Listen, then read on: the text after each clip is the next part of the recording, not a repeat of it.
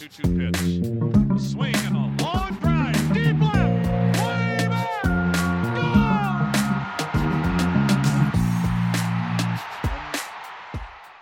Hey, everybody, JJ Cooper, Kyle Glazer here, another Baseball America playoff podcast. We're going to dive in because, man, yesterday was a whole lot of fun. We didn't we did have a game rained out. We did we did lose one yesterday, but we didn't have a stinker in the bunch. Three games, all of which were compelling, all of which had you gripping your seat, even if, like me, you're just watching it to enjoy baseball and you weren't living or dying with any of these games which I thought over and over during that Rays Red Sox game. I'm so glad that I'm not living and dying with one of these teams winning this because it, it may have put me under. I, even if you're a Red Sox fan, I'm sure that last night and the last couple of nights may have taken a couple of days off of your life. But we are here now today to look back over what happened in a, a truly wild and incredibly enjoyable Monday October 11th of baseball games. We're going to look ahead a little bit to another three game extravaganza today. But more than that, we are going to dive in because there was a lot of fascinating stuff to, to, to, to dissect from last night, from yesterday, because I don't want to throw in the Braves Brewers game, which was not at night. But Kyle, uh, the first thing we're going to jump into is the night game. We're going to we're to do these in reverse order. And you were at a an odd Dodger Stadium. Dodger Stadium impersonating Candlestick Park. I don't think it was as cold as it would be at Candlestick Park.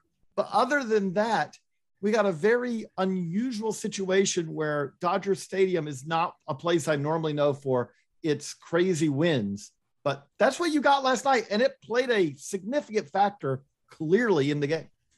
Yeah, I've been fortunate to cover hundreds of games at Dodger Stadium now. I've never seen anything like this. Talking to some of the writers who have been covering games there for decades, they were saying they had never, ever, ever seen anything like this.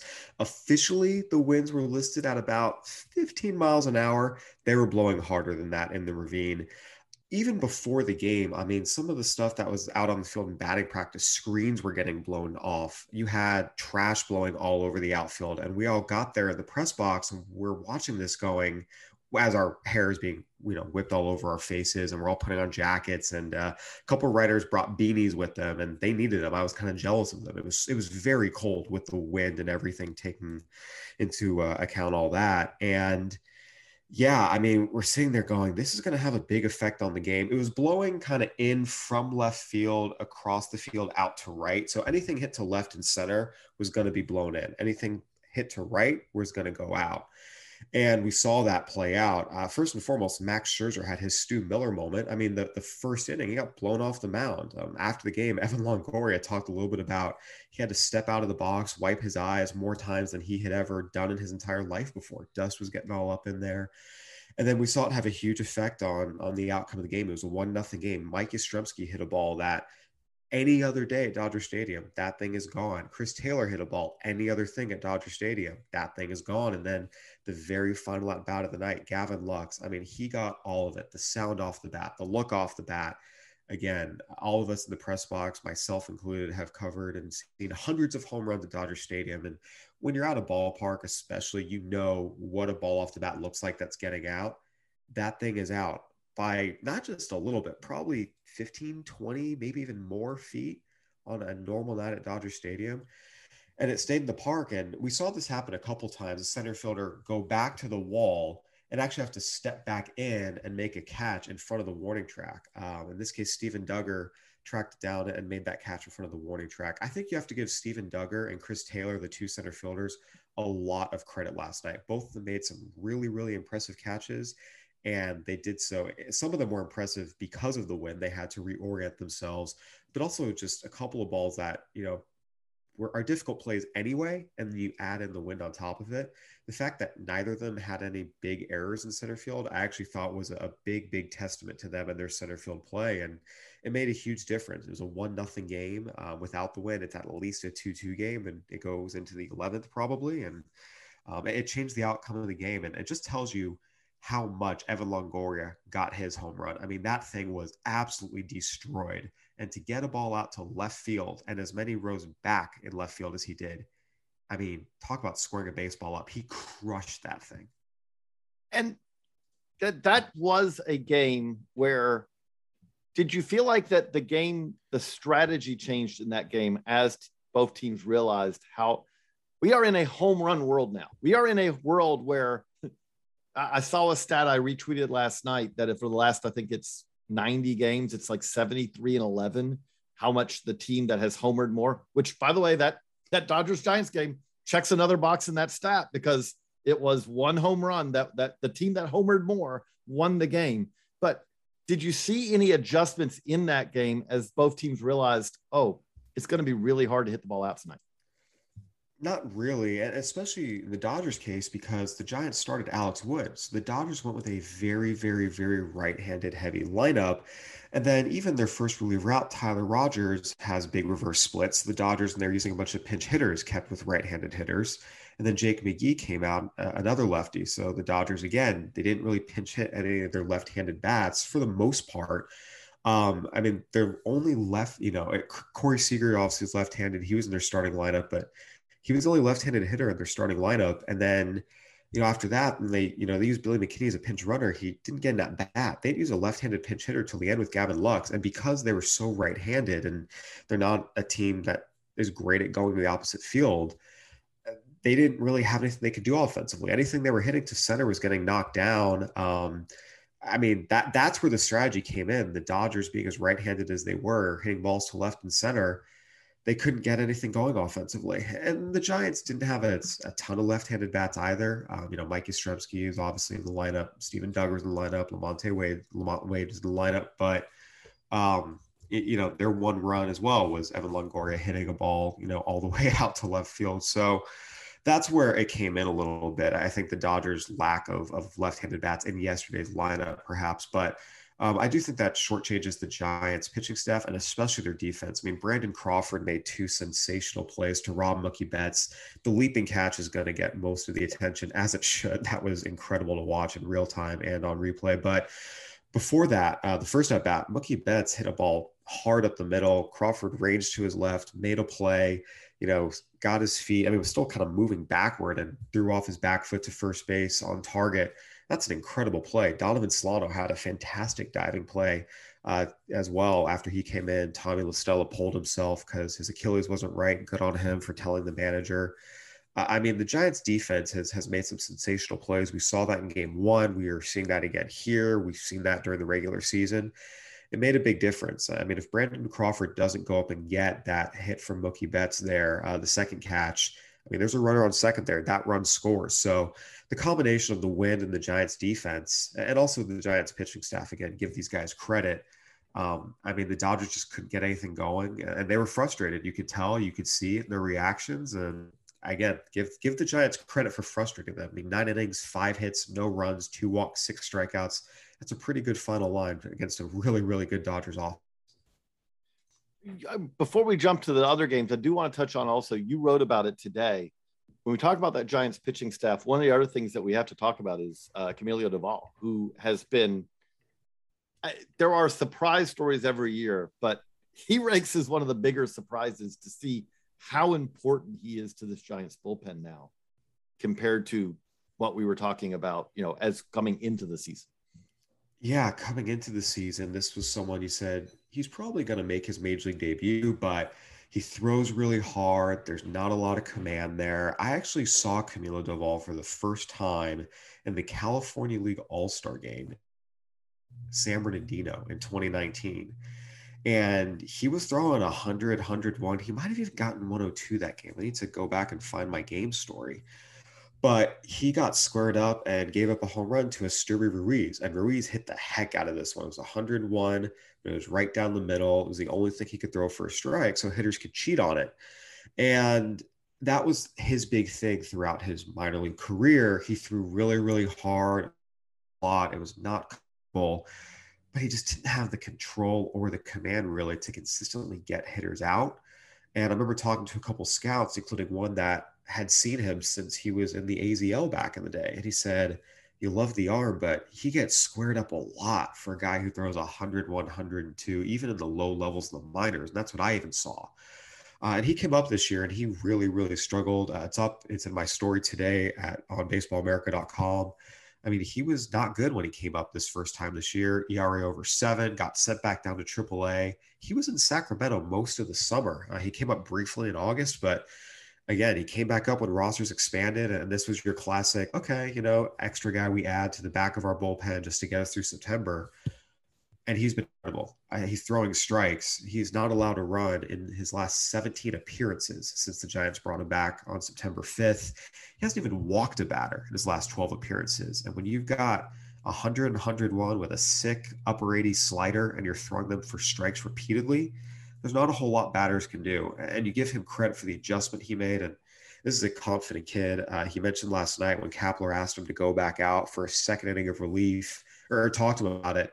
Uh, it was really funny. Doval, I was speaking through an interpreter through the press conference. I asked him that question, what did Kapler uh, talk to him about? And as the question was interpreted to him, he said in English, I got it, Poppy. I'm ready. I mean, he knew yeah, I mean that kid doesn't waver. The calm, the poise. Uh, Kapler talked about it for him to go out there in a one-run game. You know, almost or over fifty-three thousand fans screaming their heads off. Giants, Dodgers get a two-inning save where he's perfect. Didn't allow a base runner.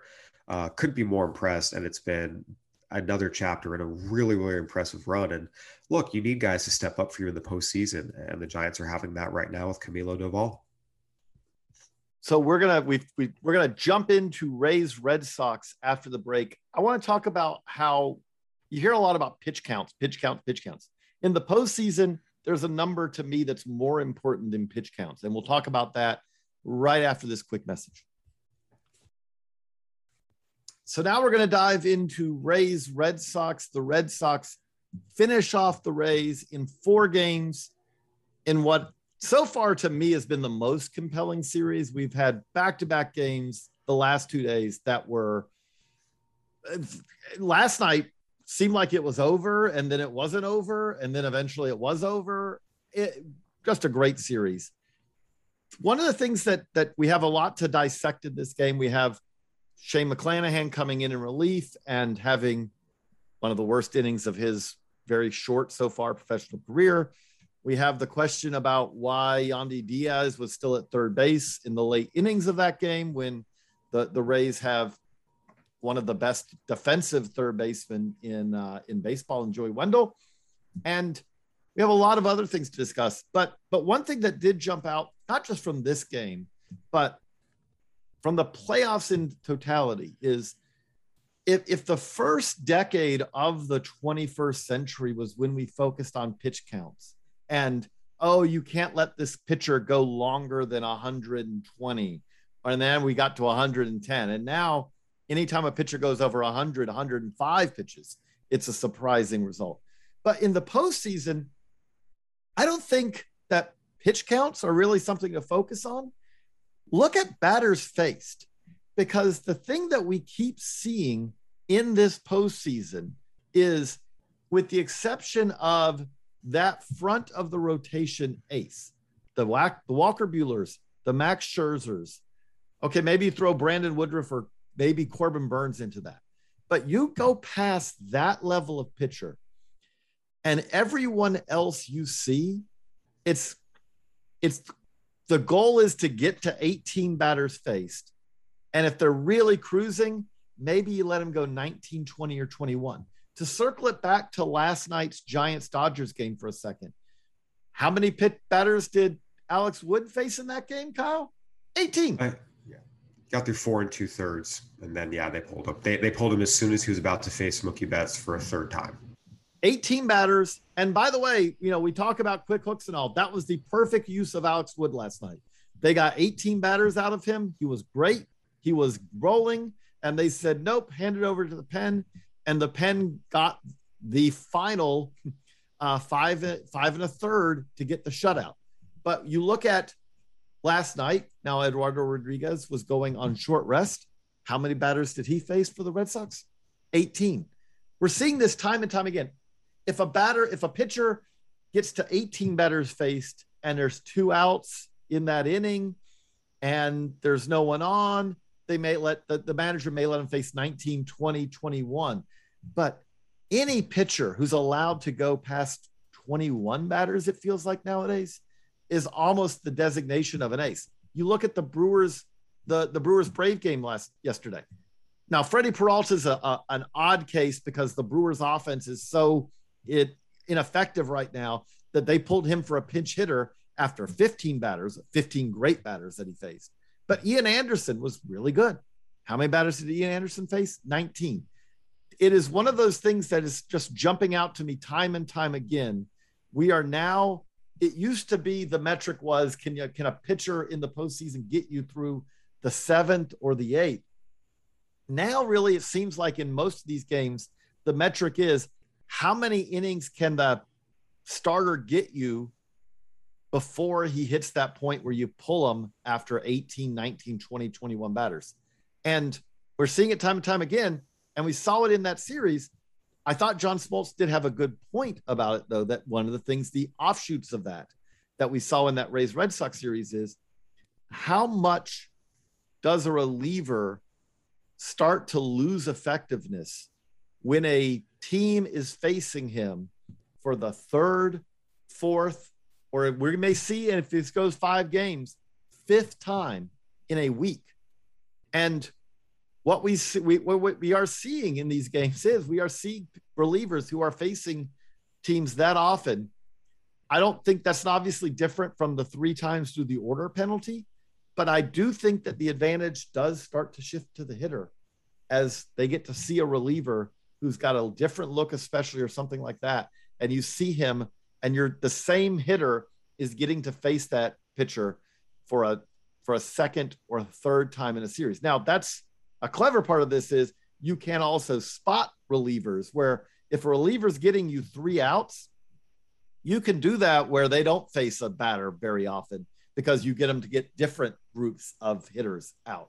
But as we look at the totality of that that Rays Red Sox game last night, great game, a lot to chew over in that game.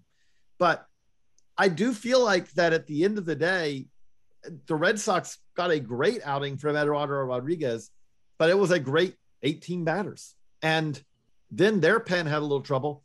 The Rays pen, McClanahan just did not have it.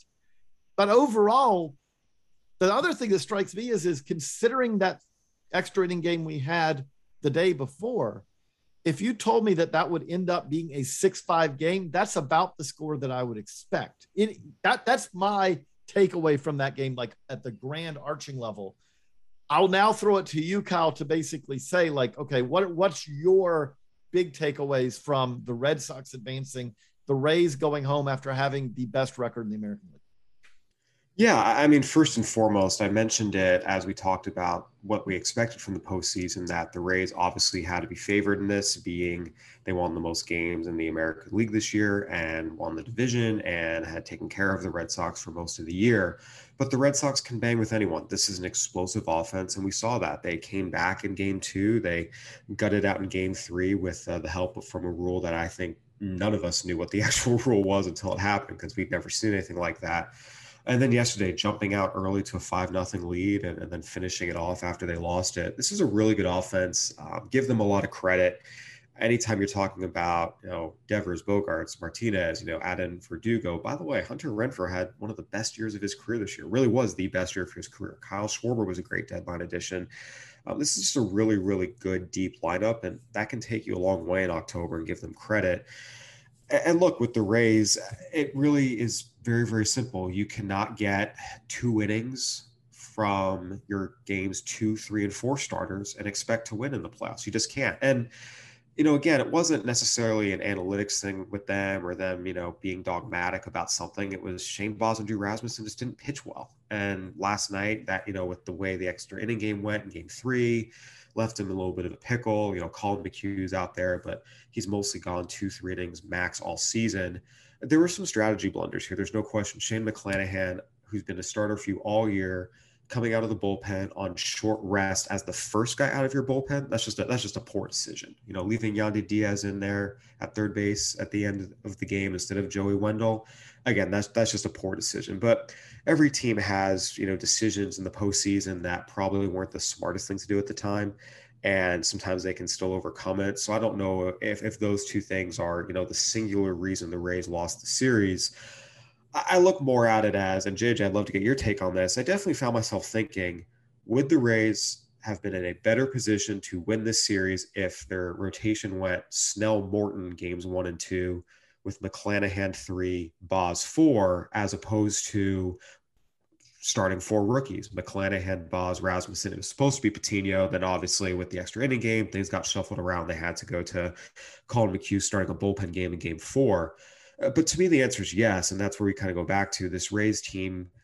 They do such a good job in player development. Uh, they do such a good job in putting players in the best position to win once they get to the major leagues they do a lot of things really, really well. Pro scouting, they're excellent. Again, 21 of the 26 guys on this roster were acquired. This is not a homegrown team. This is a team where their scouts fanned out, found guys, worked with the analytics group to identify guys and brought in guys who can make an impact on this team. But when it comes down to the postseason, you, you need horses. You, you just do. Um, you mentioned that 18 inning thing. The teams that win have a guy or two, the 18 outs thing, excuse me The teams that win have a guy, normally two, who can get you more than that. So that their bullpen isn't wiped out. Every time they've ha- a team has had to use a bullpen to this degree, they're wiped out. Saw it last year with the Rays in the World Series. I think about the Brewers a few years ago. By the time they got to the end of the NLCS, um, you know, even the teams with the best bullpens that they really rode to World Series, the Angels in 2002, the Royals in 2015, had starters that could get them consistently five, six, in some cases seven the Rays just they've got to have those starting pitchers who can do that. And the fact that they didn't, to me, is something where again, if they want to get past the division series, and let's be clear, the Rays, for all their excellence, have not won a postseason series since 2008, with the exception of the shortened 2020 season, which kind of played into their strengths in terms of you know relievers were fresher, they were able to be a little bit stronger there. Um, they, they've got to get back to having some horses at the front of their rotation. And I definitely thought, had the thought, I wonder what it would have looked like if Snell and Morton were starting games one and two. What about you? Um, Snell wasn't very good this year. like I think he would I mean, have been so, better in Tampa than he was in San Diego. But, new league, new pitching coach, new new everything. I think he would have been better in Tampa than but, he was in San Diego. But what we have is is like if you would not want the Blake Snell who pitched in 2021 fronting your rotation in a postseason. Like we can say maybe he would have been better if he still was in Tampa. We don't know. But the Blake Snell who pitched this year was a below average major league pitcher. I mean, that's the reality of it. He had the same ERA plus. ERA plus is not the perfect stat, but he had the same ERA plus as Luis Patino, the guy that they acquired, you know, in, in one of these deals. And we obviously have multiple years of Patino. I think that the Rays often do these where it's like, okay, they're looking at a five year stretch rather than a one. Morton, I'll give you that one. It would have been nice to have Morton in that rotation, would give you some length. But two things. One is, I don't think that we should make it was a four game series. And because of that, it's not the same as losing in game five on a walk off in the ninth inning of a five best of five, where you say, look, you can't really make any, that's the flip of a coin almost. But that said, this is easily a series where we could be talking right now in a scenario where we say the Rays just finished off the Red Sox in four games because those last two games, the margins were paper thin. And so if that was the case, we would then be in danger of making too much of a sweeping, you know, like, oh, the Rays know what they're doing. The same way, like this series was so close at the end of it that it's hard to say too much about what, you know, either way. And I will also say, along the line as far as the horses, give credit to Nate Eovaldi, who has has basically reemerged uh, after that epic 2018 performance, had to kind of rest, recharge, recover in 2019 after he had given his arm to that title to come back and be very effective again this year. But I will note with that, you again, I'm probably too focused on batters faced, but the Red Sox are not letting any of these pitchers go more than about 20 batters. No pitcher that the Red Sox have. Now they have guys who are getting them four to five innings, unlike what the Rays did, because as you noted, I think they wanted more innings from Shane Baz. They wanted maybe an inning or two more from Drew Rasmussen. They just didn't get it in those performances. But we, we talk about Eduardo Rodriguez, and he was great last night, but he faced nine batters in the uh, in in the loss to the Rays when he pitched in game one. So they got now they got 19 batters from Pivetta in that game, but they didn't get it from their starter.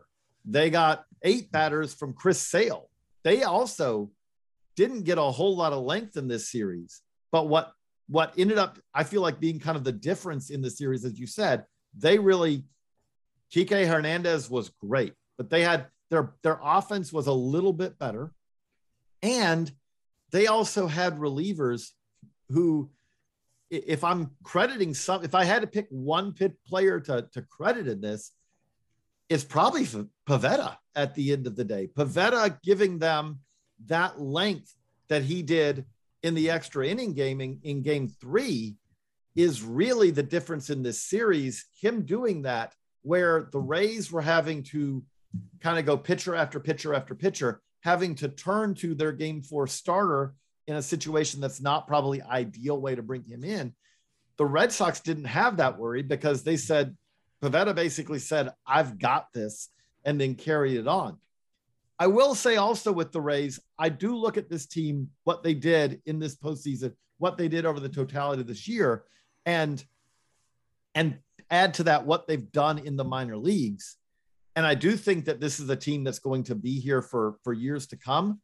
But to take a to pull back a little bit, I do think that we'll, as we always do with the Rays, see a different team in 2022 than we did in 21. One of those questions that I'm kind of interested to see where does Brandon Lowe fit on this 2022 team? He had a great regular season this year, following a great regular season 2020.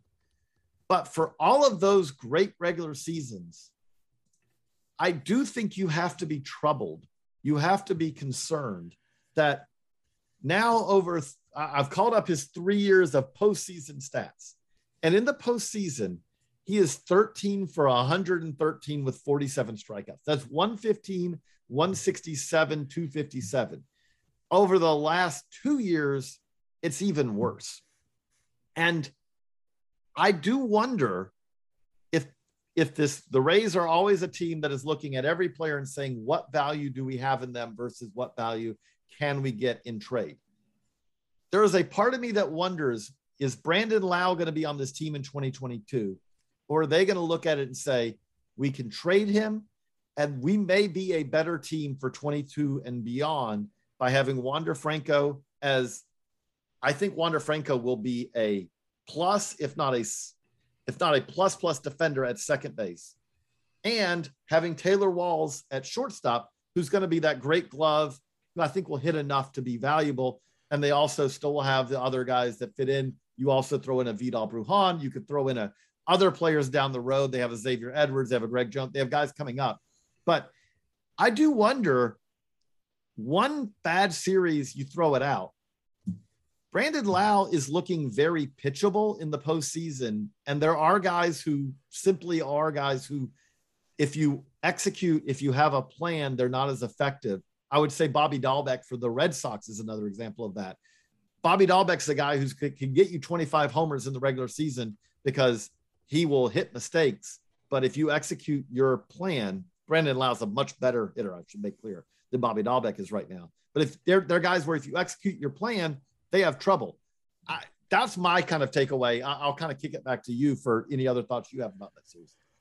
Yeah, what we see with the Rays, as soon as guys start to get expensive, they tend to move them. And Brandon Lowe signed that six-year, $24 million extension a few years ago, and it's about to really kick up in 2022. Uh, he's going to jump from two and a half million to four million after that, 5.25 after the 8.75. So Yeah, I mean this this is the time when the Rays typically do trade players like this right before everything starts to get expensive. Um, it's tough because you're right. Brandon Lowe has not looked good in the postseason at all. Uh, he definitely is is not someone that you trust up with the bat out there with the bat right now, which is a shame because he's a really really good hitter and the Rays wouldn't be here without him. He had a really good year this year. He had a really good year last year. He had a really good year the year before, and he's been one of the Rays' best, most consistent hitters during this run. Um, but come the postseason, just just has not gotten the job done. Whether it's mental mechanical, really probably a little bit of both.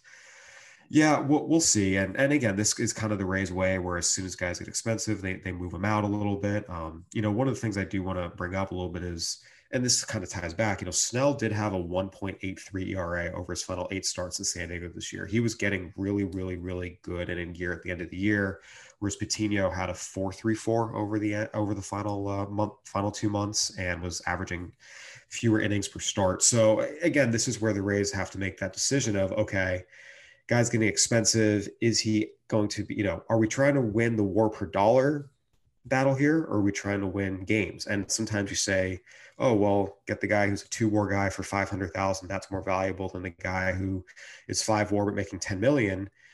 Yes on paper it is and that that helps but sometimes in the actual game you need the five war guy whether it's 10 million dollars or not. You need that guy to win the game and i, I think who, the rays who's are, the five war guy they gave up? I'm, speaking generally just the concept of saying, yes, but a that's, guy, a guy, a guy, a guy they they generally don't do that. They generally don't give away.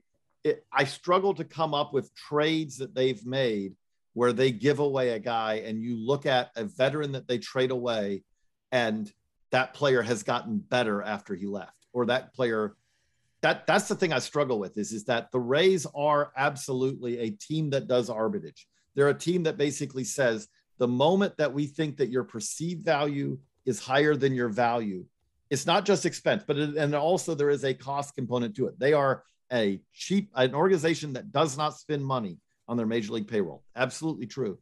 But what I struggle with is to come up with the examples of where you say, okay, this is the player that they traded away, the veteran who went on to be bigger and better. And clearly they should not have let him go. Because usually, again, the flip side of that is, is they trade away Chris Archer at the exact perfect time. And that was the the, right reason thing that to they do at that moment. There's no question. But I but think the who's, but example, who's that player? the, the, that the example, player? it's not a trade. It's a guy that walk. It's Charlie Morton. Charlie Morton this year was fantastic. He's significantly better than he was And in Tampa last year. And that's one that you can't let that guy walk away. If you want to be a championship team, you find a way to keep him. and that may be the one. But again, when I can look back at most of their moves, again, no team is perfect about it. They are really good. I, I would call them Belichickian in that they are always the team that is going to get rid of a player one year too soon rather than one year too late.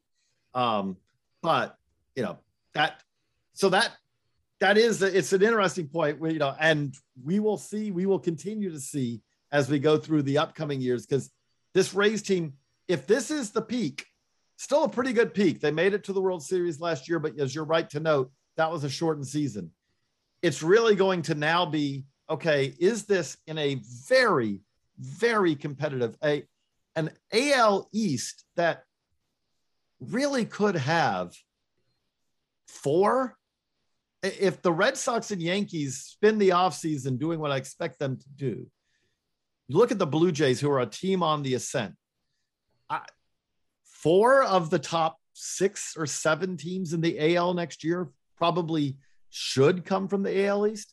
If the Rays can stay on top of that, that will make this year potentially a blip. If the Rays can't, then that would also be like that. This was their missed opportunity. It'll be it'll be fascinating to watch that as we go I think forward. the I I will say this is a really, really good team. I think as these guys get a little bit older again, this pitching staff, you know, you know, McClanahan, Baz, Rasmussen, uh, Patino, these guys all have a chance to be very, very good. The Rays are plenty talented to keep winning games and winning division titles and competing in that vicious, vicious AL East, as you noted. Again, even this year, top four teams all won at least 91 games.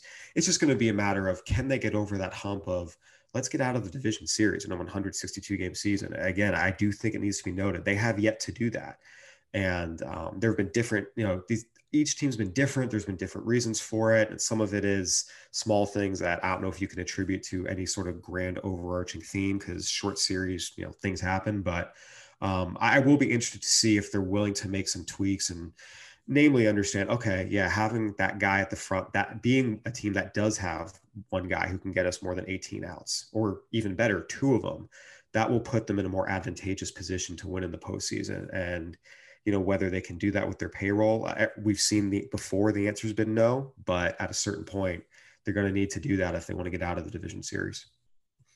Jumping ahead to the final again we're going in reverse chronological order. Braves brewers yesterday. I'm going to offer a little bit and i shouldn't offer a mea culpa because they still could I, my rays prediction has already been destroyed as far as them winning going to the world series and winning it. But as i watch this brewers team I almost feel like I need to offer an advanced mea culpa, which I love their pitching staff. But watching this series so far has offered a nice reminder that the lineup, the offense for this Brewers team is really in trouble. And we saw that yesterday, where I don't blame them for pinch hitting for Freddie Peralta when they did, because you look at this team and what you would say is, is, well, this is an opportunity where maybe we can score and we're probably not going to have a whole lot of those opportunities. We haven't had a whole lot of those opportunities in the entirety of the series.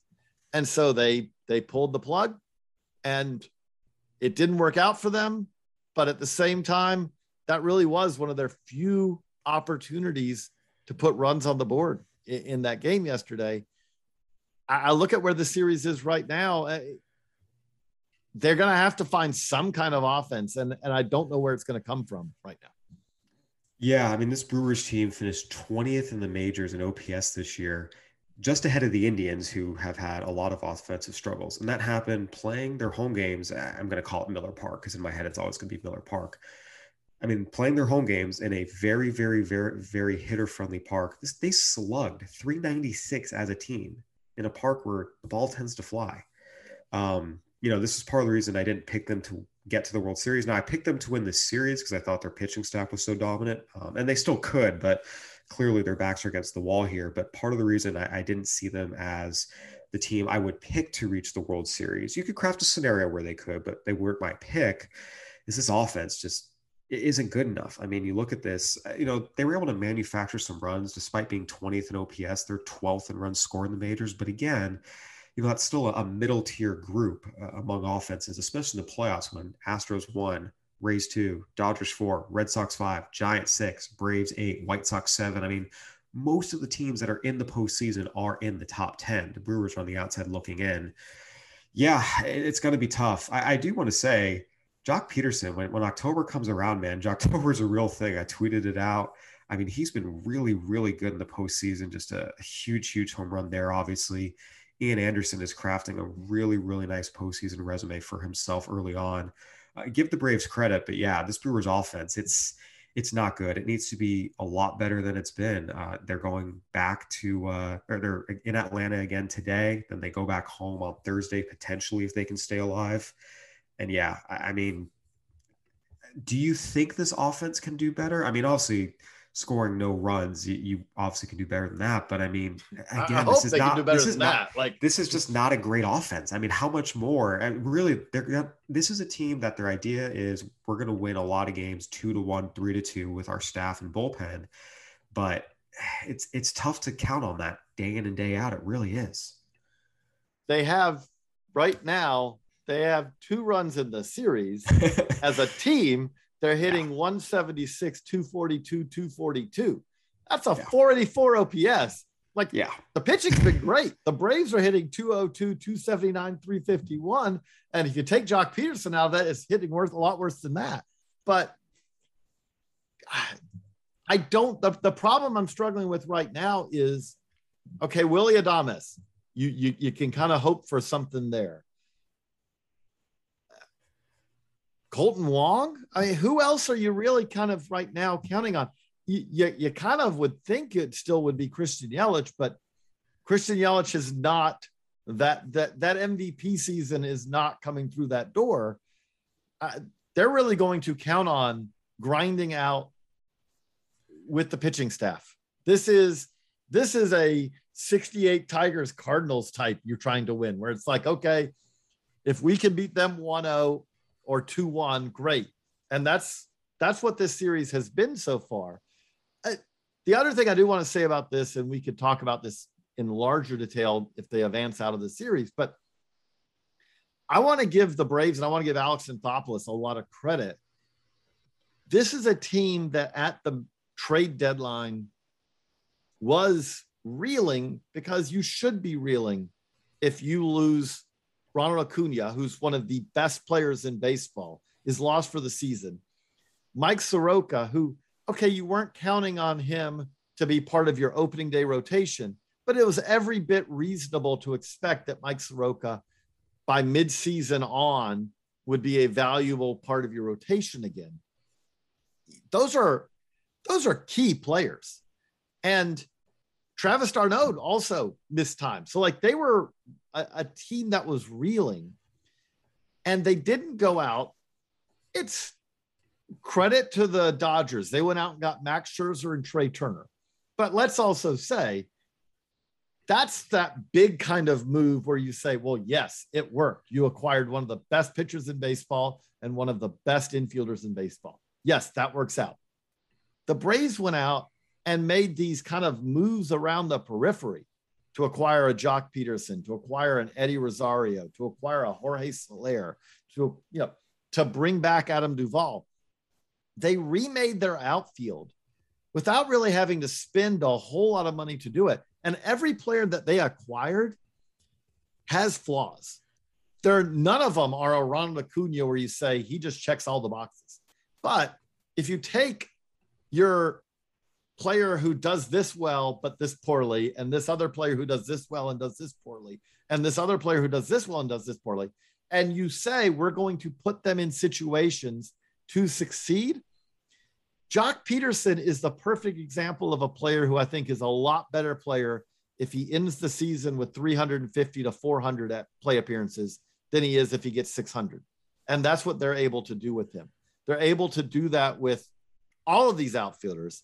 And that's allowed them to fashion a respectable outfield after, I don't want to say these are spare part types guys because they're better than that, but they're all guys who no one would go into a season saying that the offseason is not going to be revolving around where is the free agent destination of these players. I said it at the trade deadline after we did our trade deadline podcast that Alex Anthopoulos and his group are very, very, very underrated. And one of the things that they have shown us they will consistently do to the benefit of their team is they will aggressively address their holes at the deadline. We saw it in 2019, that awful, awful, awful Braves bullpen. They went out, they got Shane Greene. they went out, they got Mark Melancon, they went out and they got Chris Martin. I mean, they went out and fixed it aggressively. They didn't just get one guy, they got three guys, which they needed. Uh, we're seeing it again this year. You mentioned that outfield was decimated. They brought in all these guys, and all these guys have been starters who have had success in the major leagues. I, I, I wouldn't call them spare parts. These aren't you know extra guys. These are guys who have been starters. They've been successful starters. You know, for whatever reason, eh, this year they didn't have a good start. Eh, you know, whatever. It wasn't wasn't a great year for them. But they came to Atlanta. They were given, again, a lot of them just just put in the right situation. And I mean, again, Eddie Rosario, Adam Duvall, Jorge Soler, Joc Pederson. These are good everyday players in Major League Baseball. They just you know, it wasn't working out for them this year at their old spots in a lot of cases. And they've been really, really good. Now, did I expect to see Adam Duvall starting in center field on a playoff team? Certainly not. But um, yeah, again, just just give them credit for aggressively addressing their flaws and not, you know, I, I think this is a front office that's really good about being real with themselves and real with their team. It's like, hey, we're not very good here we need to fix this and one guy ain't got to cut it. It ain't to cut it. Some front offices, I, I, think, don't always have that clear eye view to clear-eyed view of their team. And the Braves and Alex Anthopoulos, I think, are among the best at that. You know, even you know, Richard Rodriguez is not on the postseason roster, but they needed another right-handed reliever to help them there down the stretch. Now he certainly didn't miss many bats, but you look up, he got the job done. I mean, went out, had a, a 3-1 ERA. I mean, again, just even that, you know, addressing that flaw, it helped them get through the year. A 3-1-2 ERA, in 27 appearances. So again, uh, give give them credit, give the players credit, give Joc Pederson credit for consistently coming through in October, and give this pitching staff credit. Uh, Max Fried was absolutely fantastic in his start. Ian Anderson again, five scoreless yesterday. Uh, there's your 18 uh, 18 batter rule again, JJ. Um, but yeah, he just they they've just done a really really really good job all the way around. Anderson faced 19 batters, excuse me. Um, and so the Braves have to figure it out. Like you said, two runs in three games certainly isn't going to cut it. But this is how they they try to win. Again, they won game one two to one. That's that's kind of their style. And now they got to figure out a way to scrape across three, four, five, because it's just really, really, really hard to win games like that consistently day in and day out in the postseason. So we've covered all those series. Uh, today we have a, another. We have three series left going, and they're all supposed to play today. Um, the one that we haven't covered that I want to get just your your quick thoughts on is so we had a a, a weather out in uh, the Astros White Sox series. So game four gets pushed back a day. Right now, it, it kind of the, the announcement I believe from Tony La Russa is Carlos Rodon is still starting, but they've also said that pretty much anyone is available. They have to win game four. So you win game four and you figure out game five. Pretty much it seems like Giolito or anyone else they need to would be used in this game if necessary. Um, what are your thoughts on kind of where this series is and and and where it's going? Well, it's certainly been a lot of fun. We've talked about these two offenses are, are two of the best in baseball. We've seen each of the last two games really, um, you know, teams, both of them just showing that explosive ability, the Astros in game two, uh, and then both teams going back and forth like they did in game three until the White Sox really poured it on there at the end you know, the, the delay allows the Astros to start Lance McCullers. He was not set to start yesterday, but now he's going to start game four. Uh, and that's obviously a huge, huge boost. He was great in game one. Yeah, I, I, mean, the White Sox, again, they're such a different team at, home and on the road for, for just whatever reason, record wise. It's funny, look at a lot of their stat splits, you know, pitching home versus road, hitting home versus road. It's not terrible, but I mean, at home, they were 53 and 28 this year. That's the best record of any team in the American League and the second best of any team in Major League Baseball. On the road, they were 40 and 41, the only division winner to have a losing record away from home. So I think you kind of have to give the edge to the White Sox anytime they're home. Um, but it's going to be tough. They're going to have to conquer these road demons to win the series. And that would mean, you know, going back to Houston now on a one day turnaround. Uh, it, it's going to be tough again, I think, gosh, I look, this is a very evenly matched series. Either team can win it. Uh, we'll see what Carlos Rodon has. He obviously missed time at the end of the year, uh, wasn't 100%. You know, having Lance McCullers on the mound, if you're the Astros, you feel really good about it. Um, we'll see what happens. I think it's going to be fun either way, whether it ends today or goes to game five. Uh, either of these teams is, is capable of winning. It's just that that home road thing for the White Sox I kind of it kind of gives me a feeling they're going to win tonight. Go back to Houston. The Astros are going to wrap it up in five, but we'll see. What about you? Where are you at with this? I think the Astros pull this out. I think that it whether it's in four or five, I just feel like that. I'm I'm I'm really stretching on a really strong limb here when they need one win out of two games, and if I think these teams are relatively even, then I would say the advantage is with the Astros. But I do think I think the Astros are in a really good place right now as far as their lineup. It's the, kind of the opposite of the Brewers. There's a lot of guys who can mash. And I also just look at, I, I don't really like, I'm a little worried. I, I, wonder if Rodon starting this game is kind of, uh, I'll, I'll go Jim Leyland in the late 80s had a series where it's like, oh no, we're starting this guy. But the Astros aren't a big platoon team. So there's not a giant advantage of saying, we're going to go for Rodon and then pulling him quickly and going to a Lynn or a Giolito or someone else. Not really a big advantage to be gained by that, as there would say against maybe a Rays or someone else. I just feel like that at this point, the Astros are slightly better. Obviously, the White Sox can win this series. I don't think there's any question of that. But the one thing that we're not going to cover on this podcast is a reliever making speculation about sign stealing because you got to have more than that. Like uh, we're not, yeah, we're just not covering that. But we did cover a lot here on the podcast today on the Baseball America Playoff Podcast. We will be back again as we are throughout this series tomorrow to wrap up another three games, which we will. we should we should cherish these three game days because they're going away. We'll be in the uh, LCSs before long. Before long, we'll just have one game and we'll have off days. But so let's enjoy it while we have it. Kyle, any last thoughts that you have before we wrap this up? It's going to be fun. Uh, we've got a chance to see all three remaining series wrap up today. Uh, I think we've had some that are so close. I feel like we're definitely getting at least one game five. Uh, but it's an exciting day. It's been an exciting division series, and I'm just looking forward to uh, what happens. I'll be back out at Dodger Stadium tonight, see if the Giants can close that out. And it's going to be a fun day of baseball. Again, this is the best time of year to be a sports fan, in my opinion, and uh, I'm enjoying it so far. And I love the fact that we still have some championship series and the World Series still to go after this. For Kyle, I'm JJ. So long, everybody.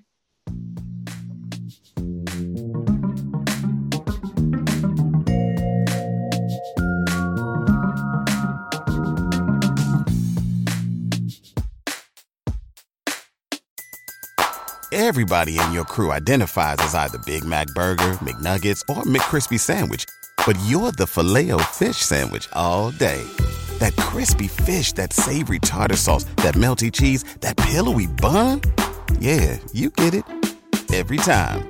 And if you love the filet of fish, right now you can catch two of the classics you love for just $6. Limited time only. Price and participation may vary. Cannot be combined with any other offer. Single item at regular price. Ba da ba ba ba.